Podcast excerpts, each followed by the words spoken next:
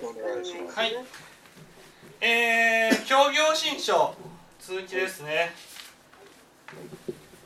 えー、慎んで浄土真宗を案ずるに二種のエコーあり一つには王相二つには幻想なり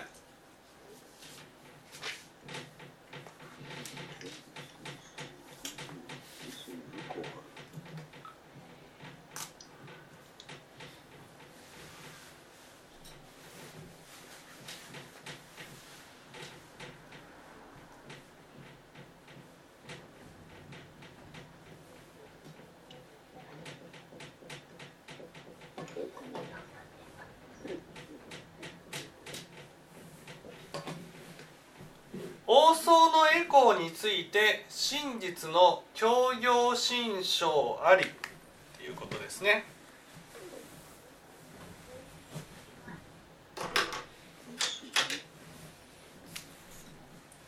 えー、この協業心象には何が教えられているのかと。ね。それは浄土真宗というね教えというのは、ね、浄土真宗という教えというのは2種類のエコーがあるんだと。ね、2種類のエコーがあるんだと。このエコーというのはね絵というのはこれ回転の回っていうことでねね心がこうがらりと向いまあエコーの項も含めてね向いている方向が変わるっていうことです。このエコーの絵に侵入っぽいのがついてる。一緒です一緒。一緒でいいの？一緒で。はい。ね。だからあ心の向きが変わる。それがエコーということです。心の向きが変わるっていうことは求めているものが変わるっていうことです。じゃあ私たちはね私たちは何を求めているのかとね言うと私たちは煩悩を満たすことを求めてるんです。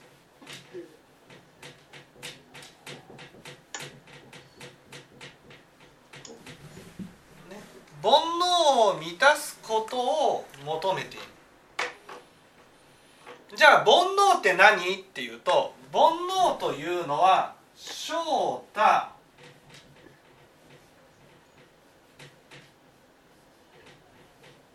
名門。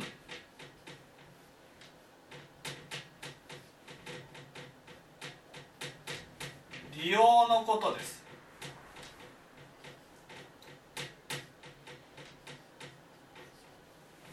ね、正太名門利用のこと。正太っていうのは負けたくない。バカにされたくない。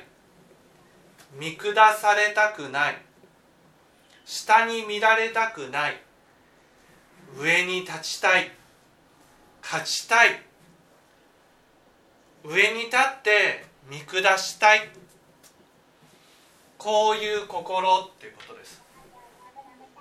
いつも人と比較してどちらが上かどちらが下かということを問題にしている、ね、少し相手がちょっと調子に乗ったりするとなんであんなやつに調子に乗られなければならないんだ。ね。私の方が例えば年齢が上だと。徳があるとかこういうふうに思う。自分の方がうーん偉いのに。自分の方が立場が上なのに。なんで自分のことを敬わないのか。自分のことを尊敬しないのか。自分のことを大事にしないのか。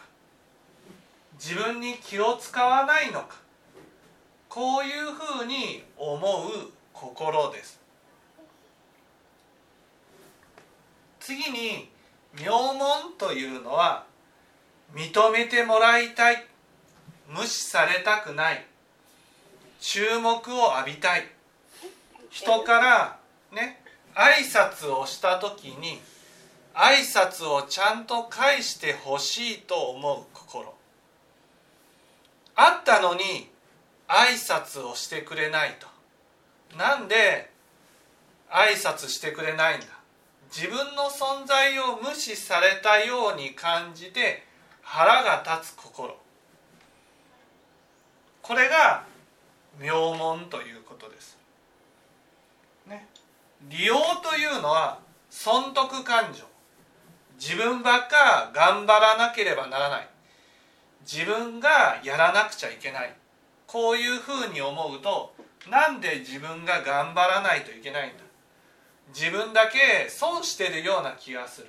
得したい損したくないという心。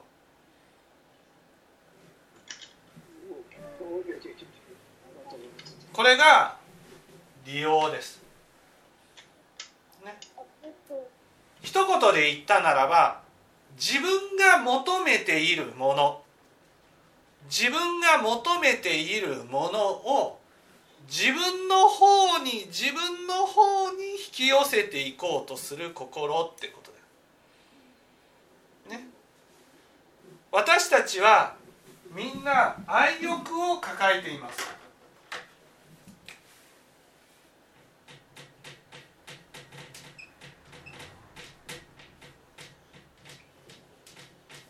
愛欲を抱えている。愛欲っていうのは愛してほしい大事にしてほしい認められたいっていう心。そういう心を持っています。その時にねどうしたら愛してもらえるか。と思った時に価値のあるものが人から大事にされるんだと思うんです。だから人と比べて価値があるかないか。そういうことが問題になる。価値があると思うとね人から大事にされると思う。だからこの煩悩というのは価値を問題にする心なんです。翔太っていうのは相手よりも上に立てば価値があるし人が大事にしてくれると思う心。名門っていうのは自分に価値があれば人は自分のことを認めてくれる大事にしてくれるというふうに思う心。利用というのはねそういう価値のあるものをたくさん手に入れているものが人から大事にされると思う心。だからあその価値のあるものを何よりもかき集めて自分のところに持ってこようとする心。これが利用です。だから価値があるかないかそういうことを問題にする。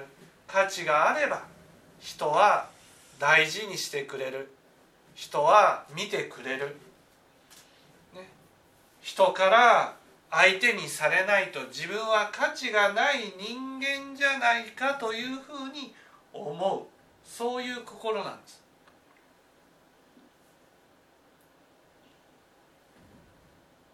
それが煩悩です。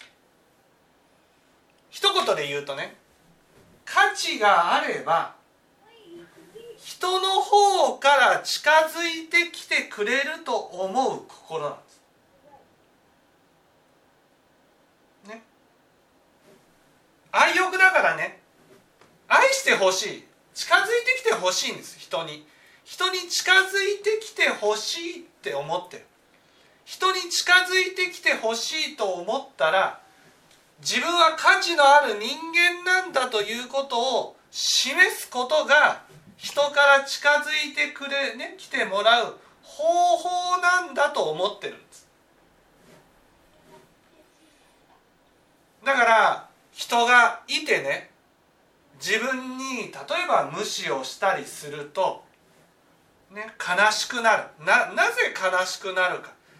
ああ自分って価値のない人間じゃないかっていうふうに思う。ね、価値があれば人は近づいてきてくれるんだ。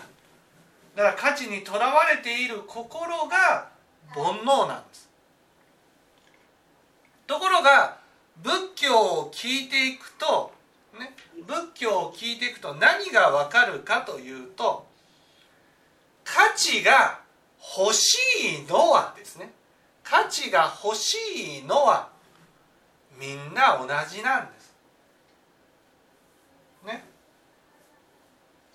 近づいてきて欲しいって思うことはみんな同じなんです。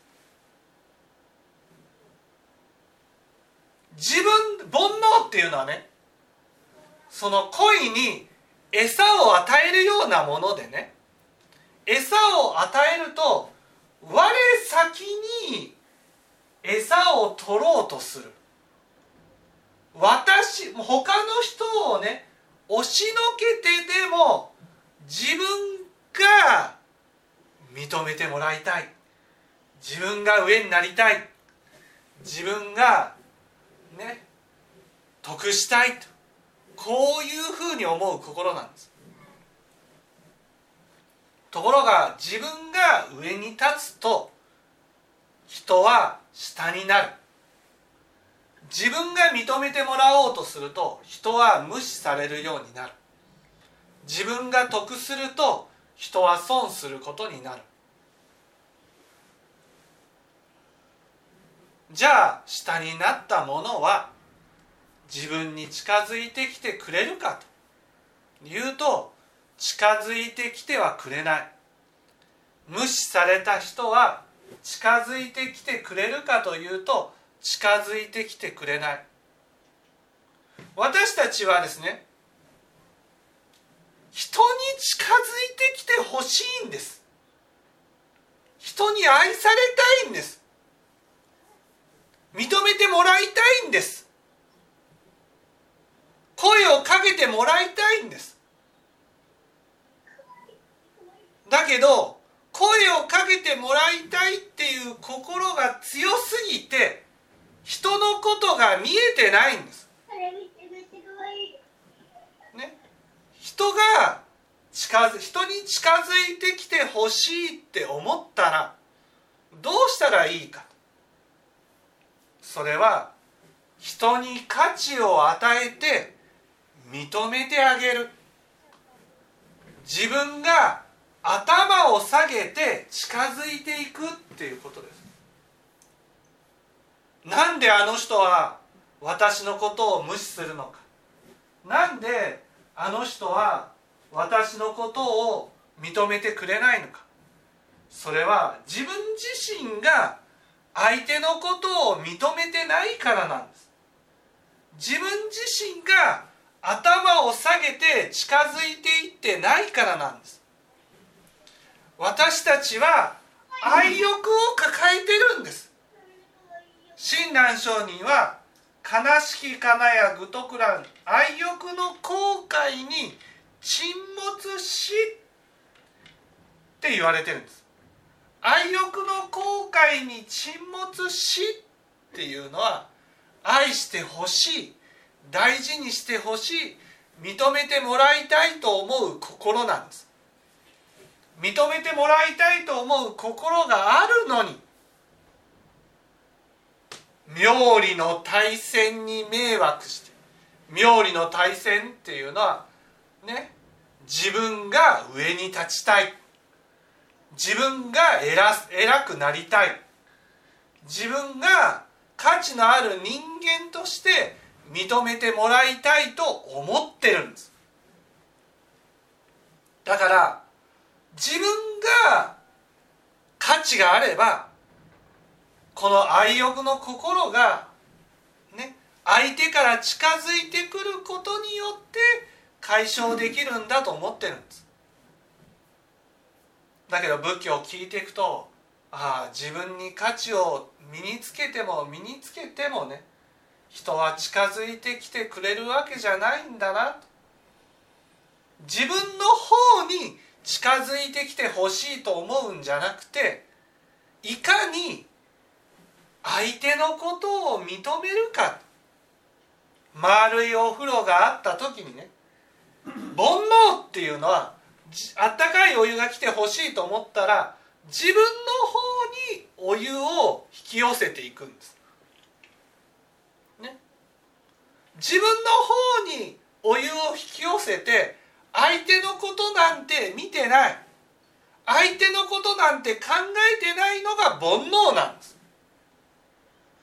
でも仏教を聞いていくと相手に近づいてきてほしいと思うんじゃなくて自分が相手の方に近づいていくんだ。自分が頭を下げて入っていくんだ。それが大事だっていうことが分かってくる。なんであの人は近づいてこないんだ？そう思うんじゃなくてそう思うんだったら自分が近づいていくんです。頭を下げて。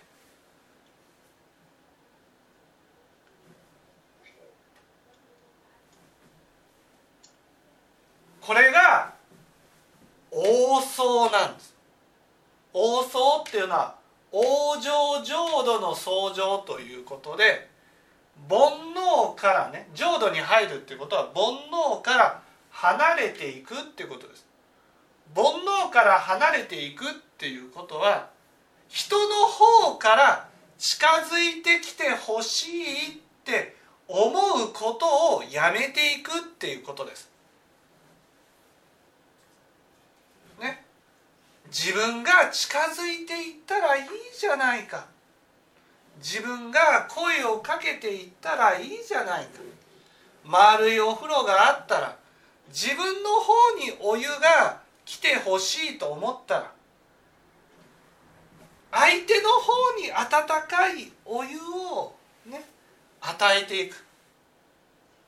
温かいお湯を相手の方に与えていくっていうことは相手を勝たせてあげるっていうことなんです。相手に上になってもらうっていうことなんです。だってみんな煩悩の塊なんですから。上になりたい認められたい得したいとみんなが思ってるんです。そう思ってるならば私は相手を上にしてあげよう。たとえ相手から見下されたとしてもね私は相手のことを上にしてあげようとこういうふうに思うことが大事なんです。相手に相手を上にしてあげればね相手は私の方に近づいてきてくれる。私のことを認めてくれる。認めてほしいって思ったらねか煩悩っていうのはね価値のある人間になったら認めてもらえると思ってるけど。認めてもらいたいと思ったらねまず相手を認めてあげることが大事なんです。相手に価値を置いてあげるっていうことが大事なんです。ね。相手は素晴らしい人だな。悪いところを見るんじゃなくていいところを見てその人のことを認めてあげることが大事なんです。それがこの愛欲を満たしていく方法なんです。ところが私たちは妙理が邪魔をしてね自分が上に立ちたい自分が認められたい、ね、自分が得したいっっていうことが邪魔してね相手に施しができない。相手に施しをしていくことが大事なんです。近づいてきてほしいと思ったらね施しなんですよ。施し。それが大事なんです。相手が喜ぶようなことをしていく言っていく思っていくんです。何が相手が喜ぶことなのか近づいてきてほしい例えばね子供に近づいてきてほしいと思ったら子供の喜ぶものを与えれば子供は近づいてきてくれる。ね。それは私が偉いから煩悩っていうのはそうと思うわけね。偉いから近づいてきてくれるわけじゃない。相手が喜ぶものを与えてるから近づいてきてくれる。じゃあね一回与えたらもう大丈夫だと与えることをやめたら近づいてきてくれるかと言ったらね近づいてきてはくれない。ね、近与えたら近づいてきてくれるけど与えなくなったら近づいてきてくれくれることはなくなる。与え続けていくことが大事なんです。相手が喜ぶことを与え続けていくことによって相手は私の方に近づいてきてくれるそれは物だけじゃないんです。ね、相手はどうしたら喜ぶか考えるんですこうしたら喜ぶだろうなああしたら喜ぶだろうな喜ぶことを相手に施しをしていくことなんです。ね、その喜ぶことを例えば料理を作ってくれた人に対してね美味しかったよっているとかいないとか関係なく美味しかったよっていうふうに言うことはですよ。それが回り回って作った人の耳に入る。そしたらね料理をしてよかったなって思うしああ喜んでくれた人のためにもっと作ってあげたいって思ってね相手は私に近づいてきてくれる。結局みんな愛欲を抱えてるんです。愛欲を。私も愛欲を抱えてるように相手も愛欲をか、ね、抱えている。選択をしてくれる人がいたらね選択をしてくれてありがとうっていうふうに言う、ね、あの人は選択をする係なんだ。やってくれて当然なんだ。こういうふうに思うんじゃなく。選択をしてくれたら選択をしてくれてありがとうっていうふうに言っていく。ね、施しをしていくことなんです。施しを。ね、またあの洗い物をしてくれる人がいたら洗い物をしてくれてありがとうっていうふうに言っていく。ねいやいつも食器を洗ってくれてありがとうね。ね。一回言ったから大丈夫だじゃなくてね心がけて言っていくそれが丸いお風呂があったらね相手の方にお湯を与えていくっていうことなんで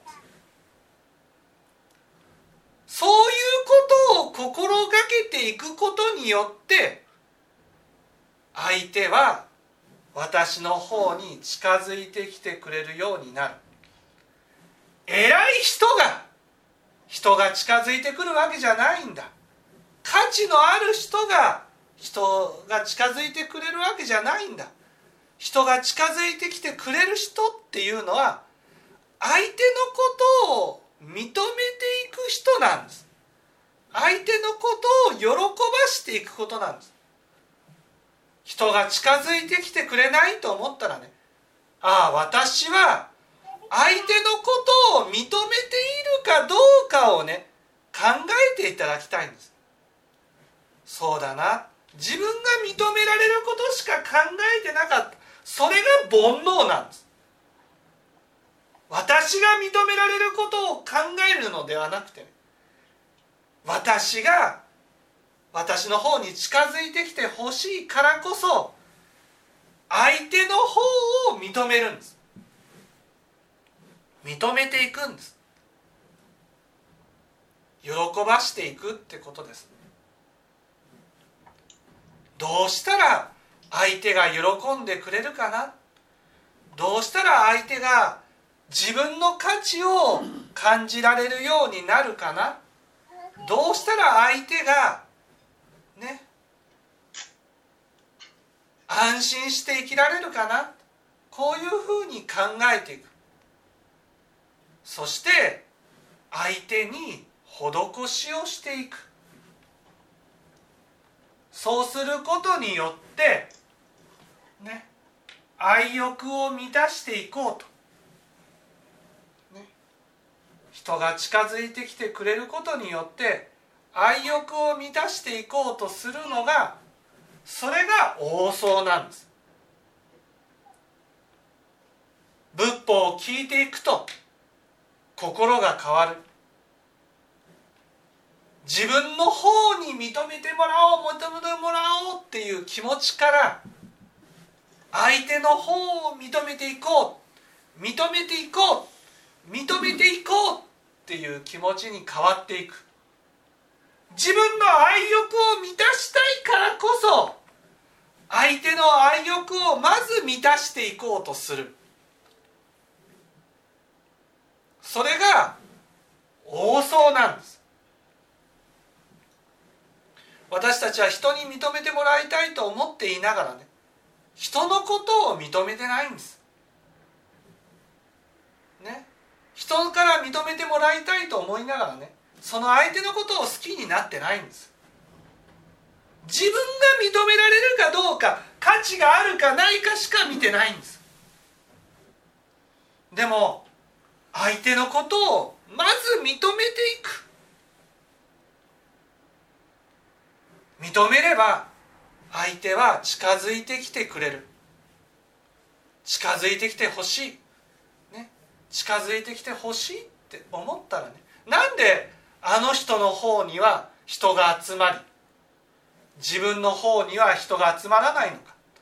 考えた時にね集まる人っていうのは人に施しをしてるんです。人に施しをするっていうことはね妙理から離れなければならない。妙理っていうのはね妙っていうのはね自分が上に立ちたい。自分が偉くなりたい。自分が主役でなりでいたい。とこういう思いを捨てて脇役でもいい、ね、相手を主役にさせてあげてもいい。こういうふうに思って相手を認めていくんです。でも妙理が邪魔をして相手が相手から敬ってもらわないと嫌だと思ってる。利っていうのはねお金を出したくない。利益欲があってね。損したくない。お金を出したくない、ね、得したいって思ってね。施しをしないことです。施し。自分の労力をかけたくない相手のために施しをしたくないそういう思いが結局自分を寂しくさせているんだということに気づいていただきたいんですね。そこから仏法を聞いていくとああ私は愛欲を抱えているからこそ、愛欲を抱えているからこそ自分から近づいていこうっていうふうに思う。自分から施しをしていこう。施しなんです。施しをしたらねああこの人いい人だなって思ってもらえるんですよ。施しは一回やればいいんじゃない。続けていくことが大事なんです。そして自分が施しを受けた時はね感謝することが大事なんです。当たり前に流さずに感謝していや本当にありがたいなって思っていくことが大事なんです。この人から施しをしてくれることをねこれからも続けていってもらえるように努力していくんです。そうしていくことによって人は自然と自分に集まってくるようになる。自分の愛欲も満たされるようになる。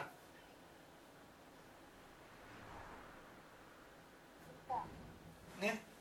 自分が近づいてきてほしいと価値を求めていた私が人の価値を認めて人に施しをしていくようになった。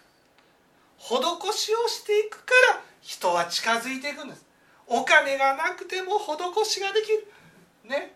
人を認めるだけでいいんです。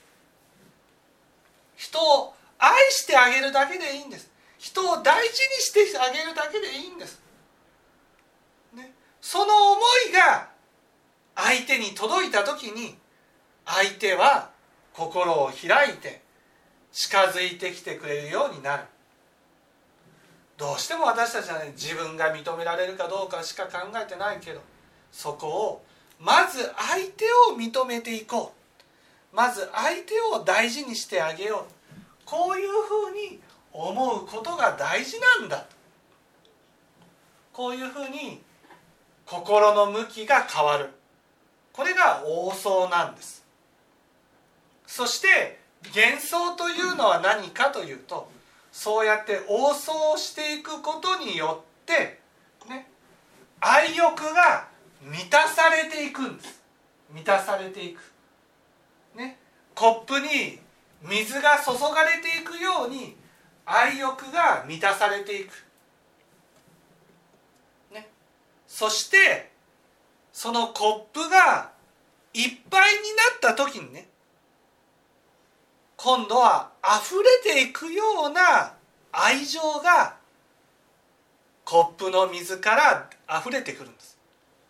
そのコップから溢れ出した愛してあげたい大事にしてあげたいという気持ちで今度は自分が愛してほしいんじゃなくてね人を愛したい人を大事にしたい。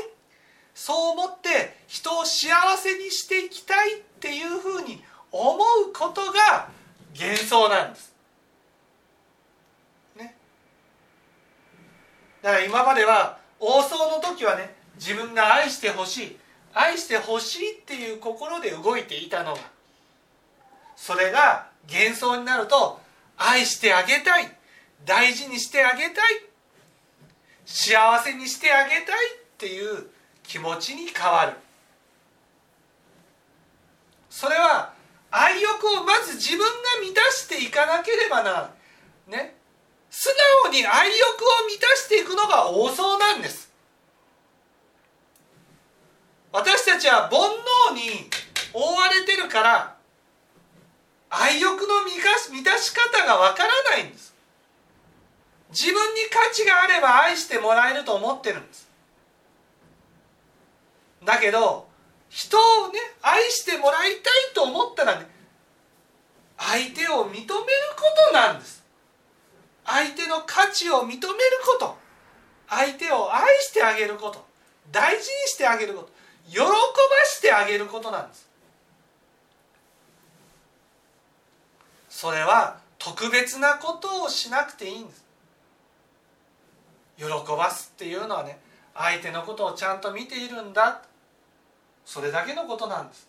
帰ってきたら「おかえり」って。言うだけでもねこれは伏せなんです。ね。そして朝起きたら「おはよう」っていうことだけでも施しなんです。そうやって相手に施しをしていくことによって相手は心が満たされていく。いかに施しに心がけていくかなんです。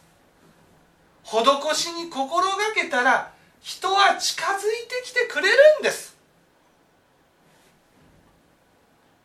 ね。分かっていただけたでしょうか？